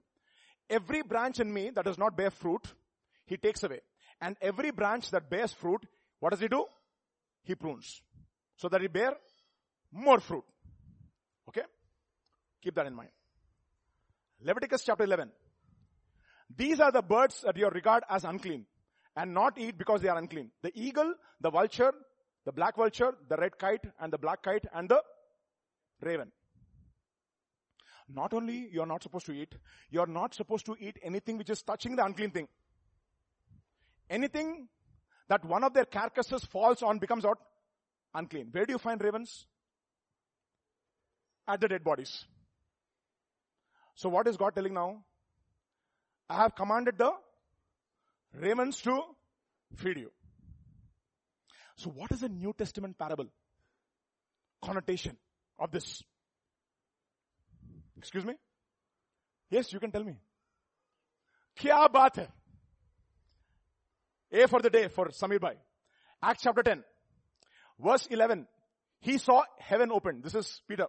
Peter sir. And something like a large sheet being let down to earth by its four corners. It contained all kinds of four-footed animals as well as reptiles and birds. Then a voice told me, get up Peter, kill and eat. Oh, Peter is a kosher man. Even in his vision, he will not touch anything unclean. Surely not, Lord. in the dream he replied, Lord, no, Lord. Hmm. I have not, never eaten anything impure or unclean. The voice spoke to him the second time saying, do not call anything impure that God has made clean. This happened how many times? For Peter, everything has to be told twi- three, three times. How, do you love me? Do you love me? Do you love me? You rebuke me. You will rebuke me. You will rebuke me. Okay. Kill and eat. Kill and eat. Kill and eat. Three times. But the problem is, the prejudices are very strong. You see, I, I'm saying this from my personal testimony, okay? We have a new entry into our family. She's so different from us. I mean, at least for me, for my children, I mean, so different. And you, you should see how much I'm learning from this person who has come into our family so that I can make her feel a part of the family. Because Itakotas are already there. Natural Itakotas are there. So one other person has become an Itakota now. But in name, but she has to become Itakota eventually. So it's, it's a, it's a process of learning for us. And it's like, it's like I'm in a, I'm in a church setting in my own home where I have to learn. I have to unlearn so many things and I have to learn so many things in order for me to make sure that this person feels accepted in the home.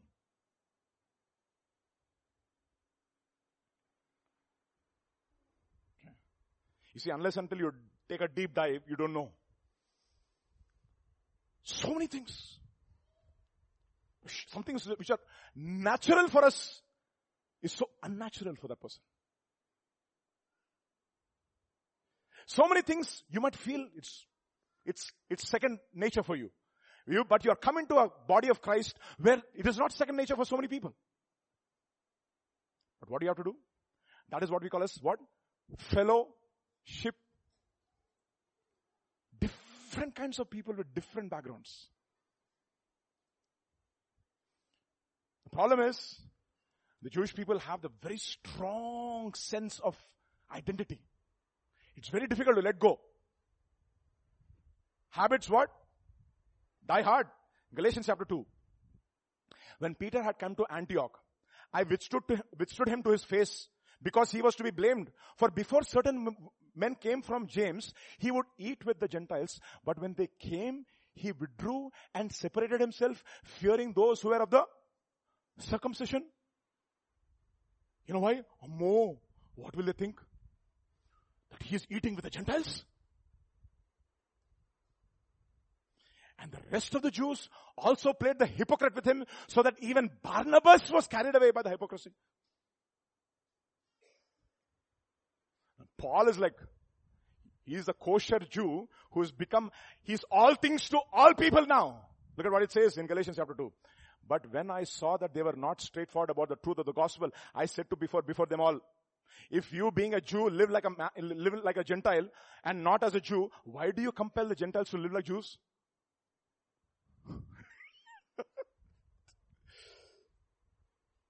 How many prejudices we have? Prejudices.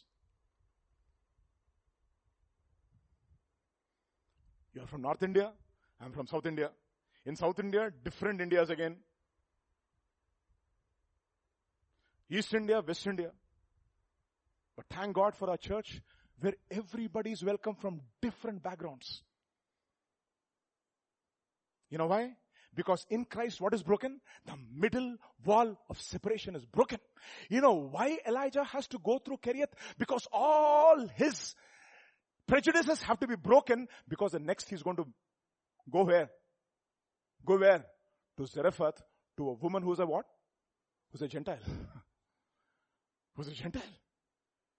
And how can God send him there unless and until he deals with the prejudices in his heart? And therefore, who's going to feed you?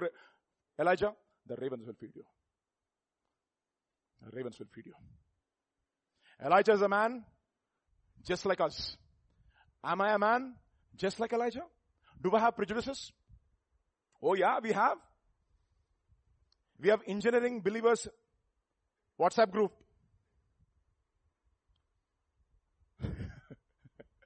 Okay. We have software engineer believers WhatsApp group. Are you part of a church? I remember I went to a church a few years back. We are proud Baptists. Looked at him and said, wow, what a statement. Proud Baptist. I'm proud to be a Baptist. But you don't realize that you're a papist. Everybody at the foot of the cross, everybody the same. The middle wall of separation has been broken. The man who's been pruned at Kerith from all his prejudices.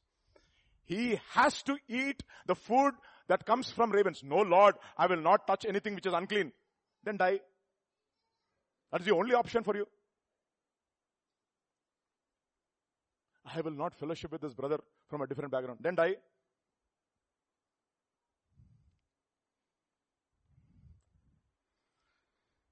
Okay. So understand that. The prejudices have to be pruned. Next. Refining in close fellowship. Where is that?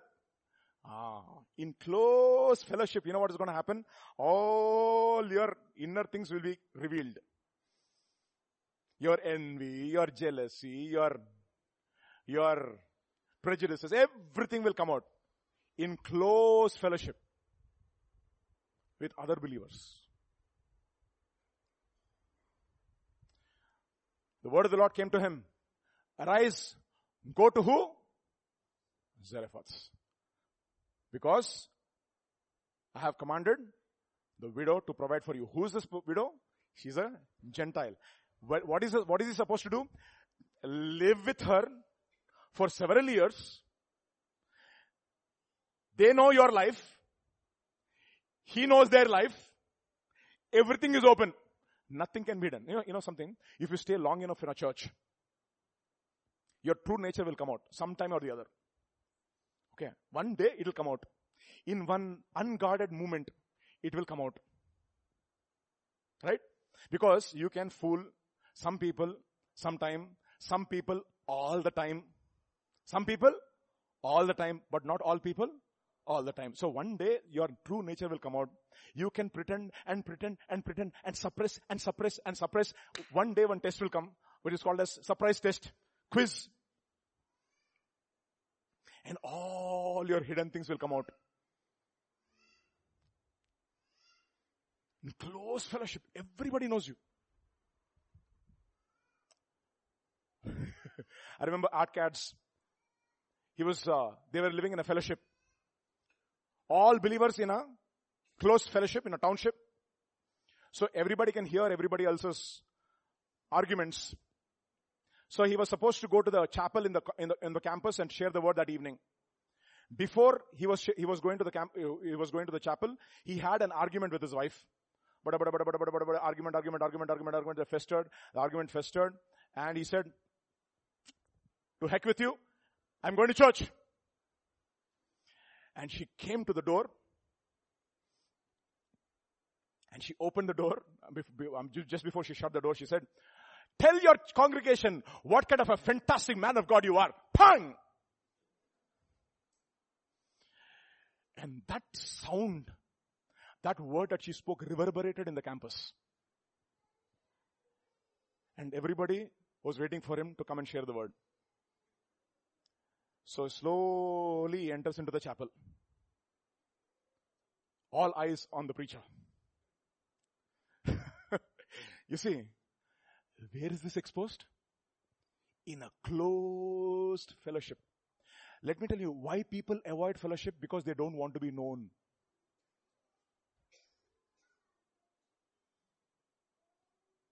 If people know you, see, one of the things that I, I really like about our thing is like, I mean, Sister the Pastor James, I, they know me for such a long time, even certain, certain tweaks in my face they can make out.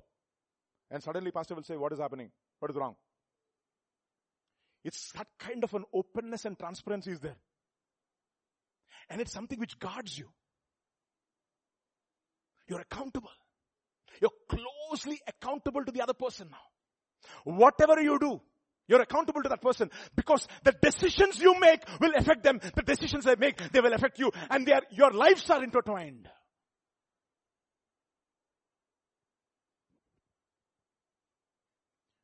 You know, Derek Prince, no? He had a special set of five brothers who were absolutely loyal and accountable to one another. They share each other's problems. They know each other's lives. Absolutely. Lock, stock and barrel. They know what they watch, what they eat, what they read. Okay. Nothing is hidden. So every decision that they make, they want to have a common consensus before they make a decision. So, Derek Prince, before he was getting married the second time, this is on public domain, so I'm not saying anything which is not in public domain, okay? So he says, before I got married to, uh, to my second wife, after my first wife died, I got this proposal. Both of us have agreed. We, we believed that it was from God and we wanted to go ahead with the proposal. But then I told them, I told my fiance, I said, I think I should wait. I should inform my other brothers and I want to take their consensus before I make a decision. So you know what happened? He goes to his brothers and he says, you know what, this is, this is what I believe. The Lord is leading me to marry this person. What do you think? And they said, I don't think this is from the Lord. Wait. You know what happened? He called that person and he said, that her, her, name is Ruth, by the way. He called that person and he said, my, my brothers are saying it is still not from the Lord. You know it is from the Lord. I know it is from the Lord, but I still want to be absolutely sure about this because I did not get any green signal from the, from my brothers. I want to wait. And after a while, they prayed and fasted. And after a, a month and a half later, they come, came back to him and said, this person whom God brought into your life is from the Lord. Marry her. You know why? They're closely knit. People make decisions. What if you're truly accountable to your group? What will you do? The first thing you will do, you will inform the person whom you're accountable to because your decision is going to affect them. Am I right? Think about it. Think about it. See, you, you may have many mentors, but you have only one father.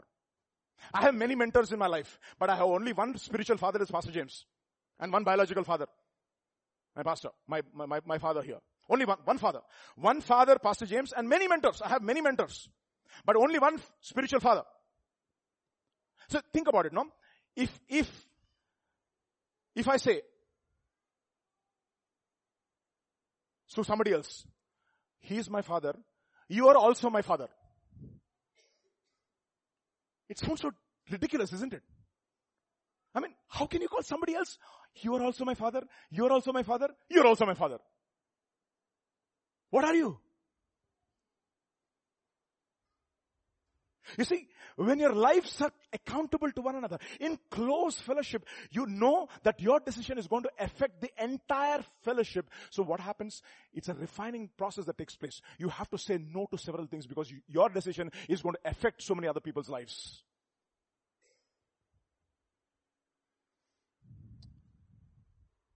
That is what I call as accountability.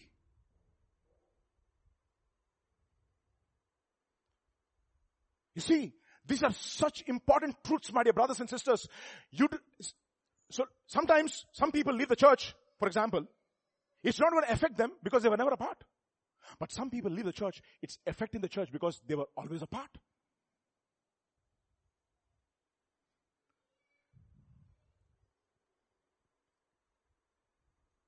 And Elijah lives with this woman for several years now.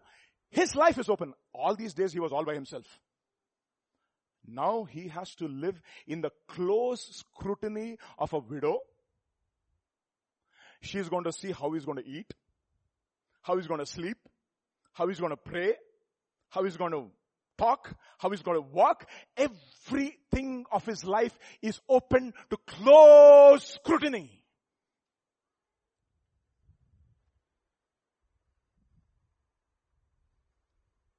That is the reason why I don't believe every preacher. I listen to him, I listen, okay, listen, I'm not saying. So when any person is first, any preacher comes, you know, first question you ought to ask, which local assembly you belong to? First question. How long have you been a part of this assembly? Second question. So that we know whether that person is accountable.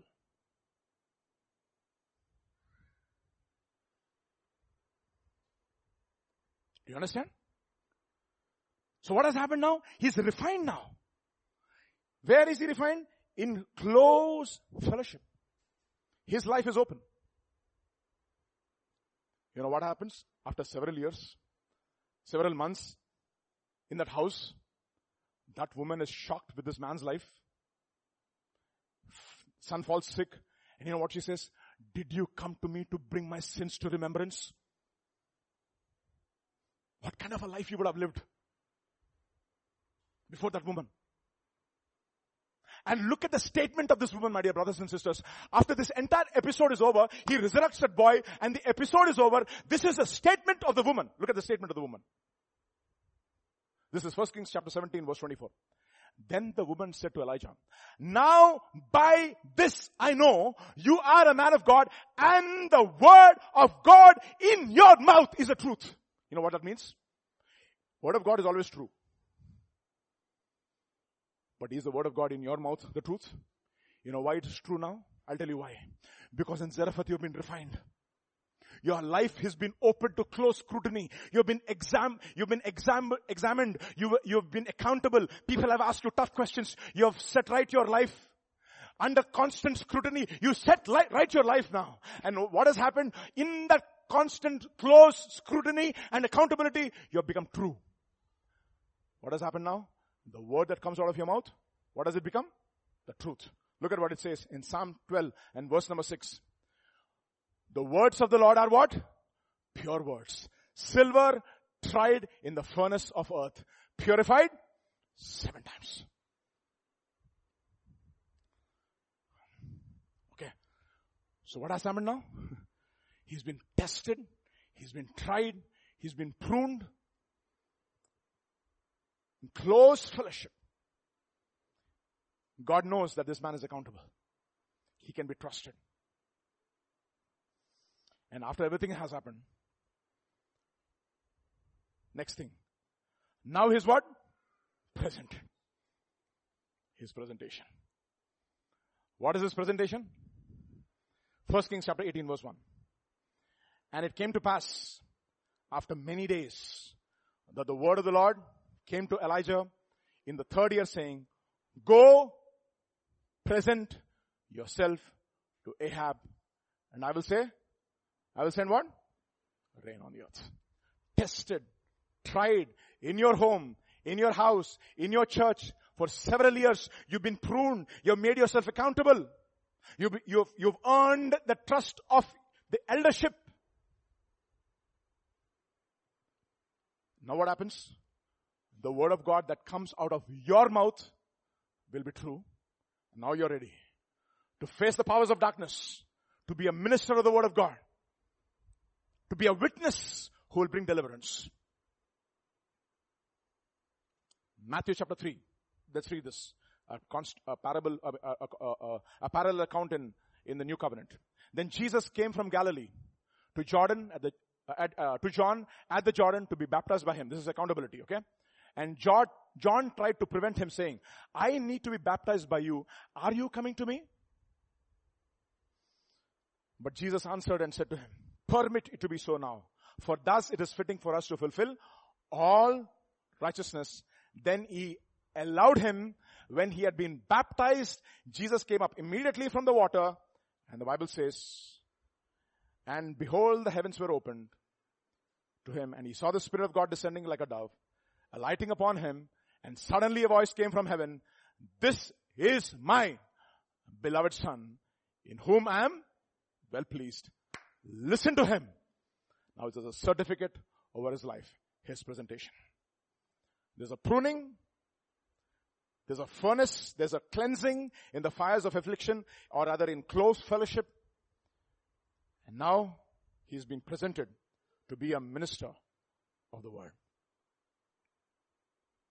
Through it all, he maintains one important and very absolutely uh, essential characteristic. You know what it is?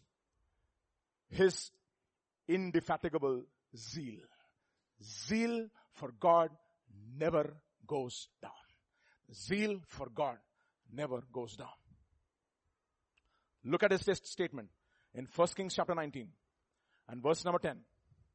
So he said, I have been very zealous for the Lord God of his, of hosts, for the children of have forsaken me or have forsaken your covenant, torn down your altars and killed your prophets with a sword. I alone am left and they seek my life also. But what is the statement? I have been very zealous for the Lord God. I've been very zealous. That's his testimony. Elijah was a man just like us. Am I a man just like Elijah? Have you lost your zeal? Sister Elsa was praying for revival. Have you lost your zeal? Do you have the same zeal that you had several years back? I remember our church when we first began.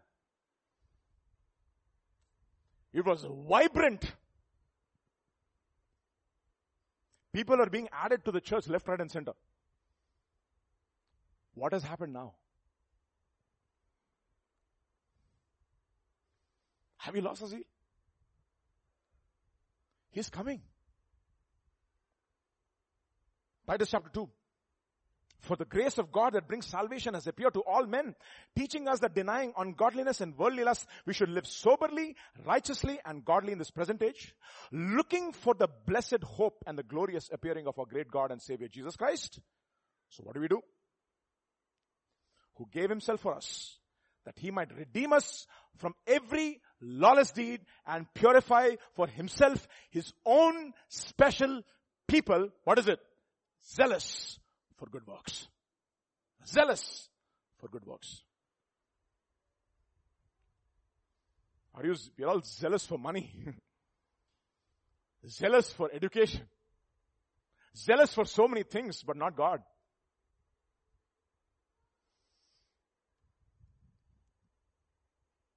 How long will you falter between two opinions? If Baal is God, worship him. If, if Jehovah is God, worship him. And people answered him what? Nothing. What are they? What do we call as lukewarm? They've lost their zeal. They've become cold. Revelation chapter 3. As many as I love, I rebuke and chasten therefore, and chasten therefore be zealous. And what? And repent. Zealous and repent. Lost your first love, you lost your zeal, you lost your passion, you're lukewarm now. You're about to be thrown out of my mouth. Be zealous. So this morning, am I like Elijah? The question I want to ask myself this morning is how am I prepared? I mean, really, honestly. Have I lost my zeal?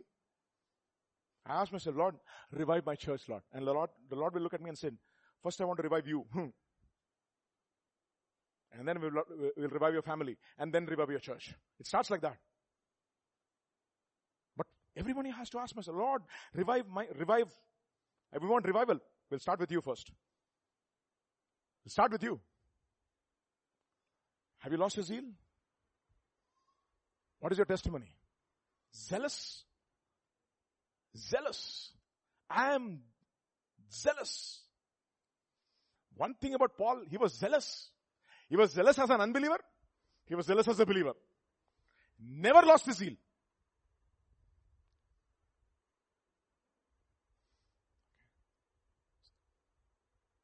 I want to be zealous. I don't want to lose my zeal. I don't want to lose my fire. And how do we lose a fire? Slowly we withdraw. When all the coals are together, what do they do? They burn. But when you start withdrawing, you go away from the fire.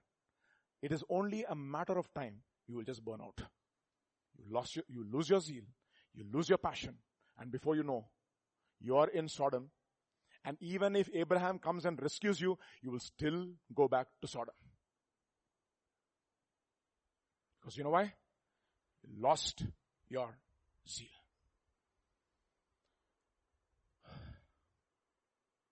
I don't want to lose my zeal. No matter what. Some people say, zeal without wisdom. But let us have zeal now. we'll talk about wisdom later. Oh, I want wisdom first and then, no, no, no. First get zeal. Make a few mistakes. Burn your fingers. You're so afraid to make mistakes. We want everything perfect. Burn a few fingers. Go out. Preach the gospel. Go to your, when you go to your offices and say, Lord, I'm here for a purpose, Lord. I remember some people, you know, so many years back, we used to have Bible studies everywhere. Every office used to have a Bible study. And from there, people used to get, get added into the kingdom. What has happened now? Bible studies are gone. Ministry is gone. Sharing the gospel is gone. Zeal is gone. Over a period of time, slowly the fire has gone. What has happened now? We have whipped ourselves to come to church. Or rather, church has become a discipline. His indefatigable zeal. He was zealous for God till the last. And you know what he said? Lord, my zeal is going, take my life. That is what that was his statement. My zeal is gone, Lord, take my life. He's like that leper, no? The two lep- the lepers who said, why we sit here and die? If we go back, we will die. If we stay here, we will die. What is the probability of living? If we go and fight.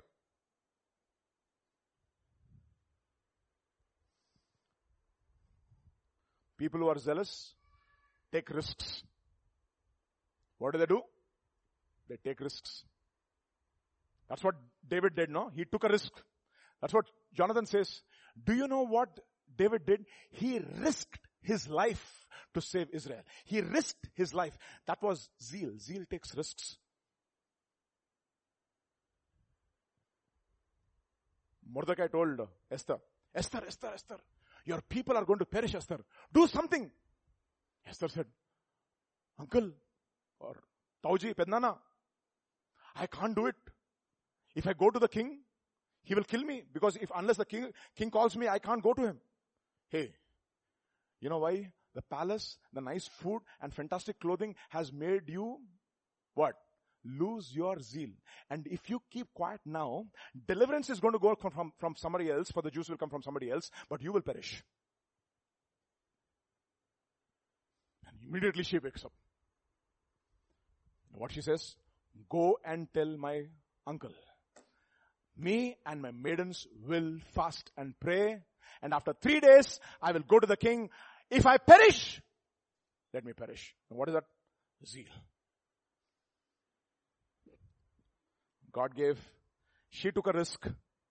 God gave her wisdom. She had zeal. God gave her wisdom. So she went and she said, please come to my home for food. Oh, what do you want? Please come to my home for food. He gave, she gave her nice food. Tell me sister, I mean tell me, not sister, of course. My wife, what do you want? Come tomorrow also for food. Nicely she pampered him with food. And when the senses are nicely down, then she opened her mouth. That is wisdom. But she has zeal first. And then wisdom. Zeal makes you take risks. Otherwise you will sit there and slowly wither away. You will go away from fellowship and slowly the fire will go. And one day you will say, what has happened to me? You will be in Sodom, right there in Sodom, and even after you are rescued, you will go back to Sodom like a, like a dog which goes back to its vomit. So this morning, don't lose your zeal. Be zealous for God. So stand in the house of the Lord this morning. In the first Sunday of the fifth month, on the seventh day of 2023, 2023 adds up to 7 as well. Okay. Seventh day of the fifth month. Let's ask God to rekindle our passion for God. If you have lost your zeal, Elijah was a man just like ours. But am I like Elijah? Have I lost my zeal? Have I lost my surrender? Have I lost my accountability? Let us ask these tough questions.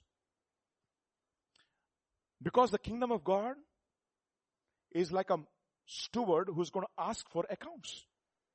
He's a manager. He's going to ask for accounts. What did you do with the one, with the talents that I gave you? We have to settle accounts with God. Therefore, let us have, keep short accounts with one another and with God.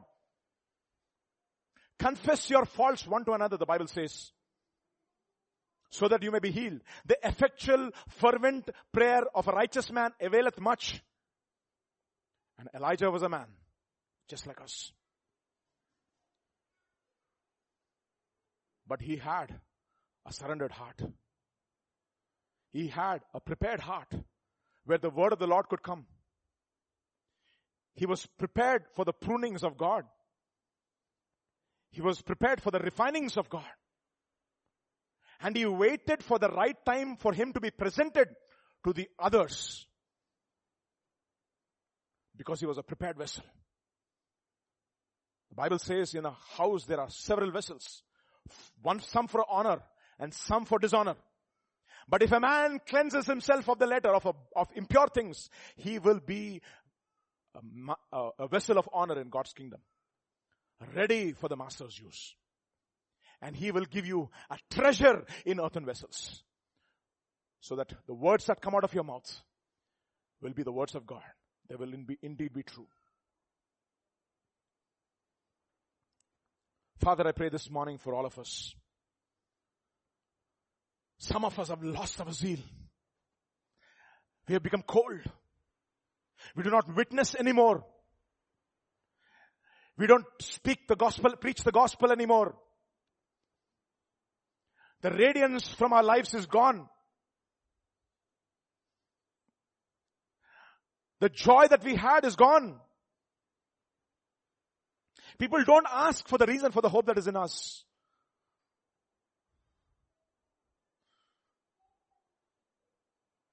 We just go to work because we want to earn money. Lord, we, do, we just don't go to work to earn money. We go to work because we want to be a witness. We go to colleges not to get a degree, to be a witness.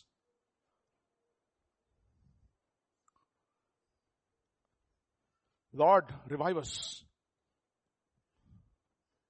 Revive us, Lord. Elijah was a man just like us. But most of us, the Lord, beginning with me, it is difficult for us to say and confess, I am like Elijah. And yet we want to be a part of the rapture. Lord, we don't want to deceive ourselves, O Lord.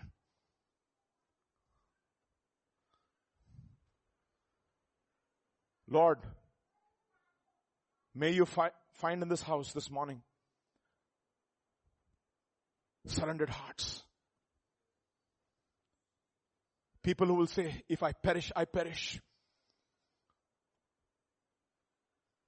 I will take my hands off my life. Let me become a prisoner of God like Elijah the Tishbite who was a captive of God.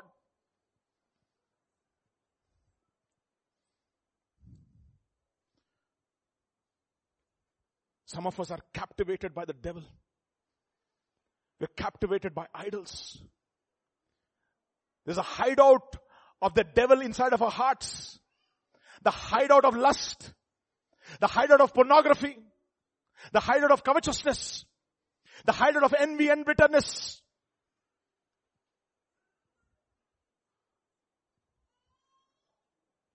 Lord, let them come out, Lord, this morning from their hideouts. Reveal themselves and be driven out in the name of Jesus. Every stronghold be exposed in the name of Jesus.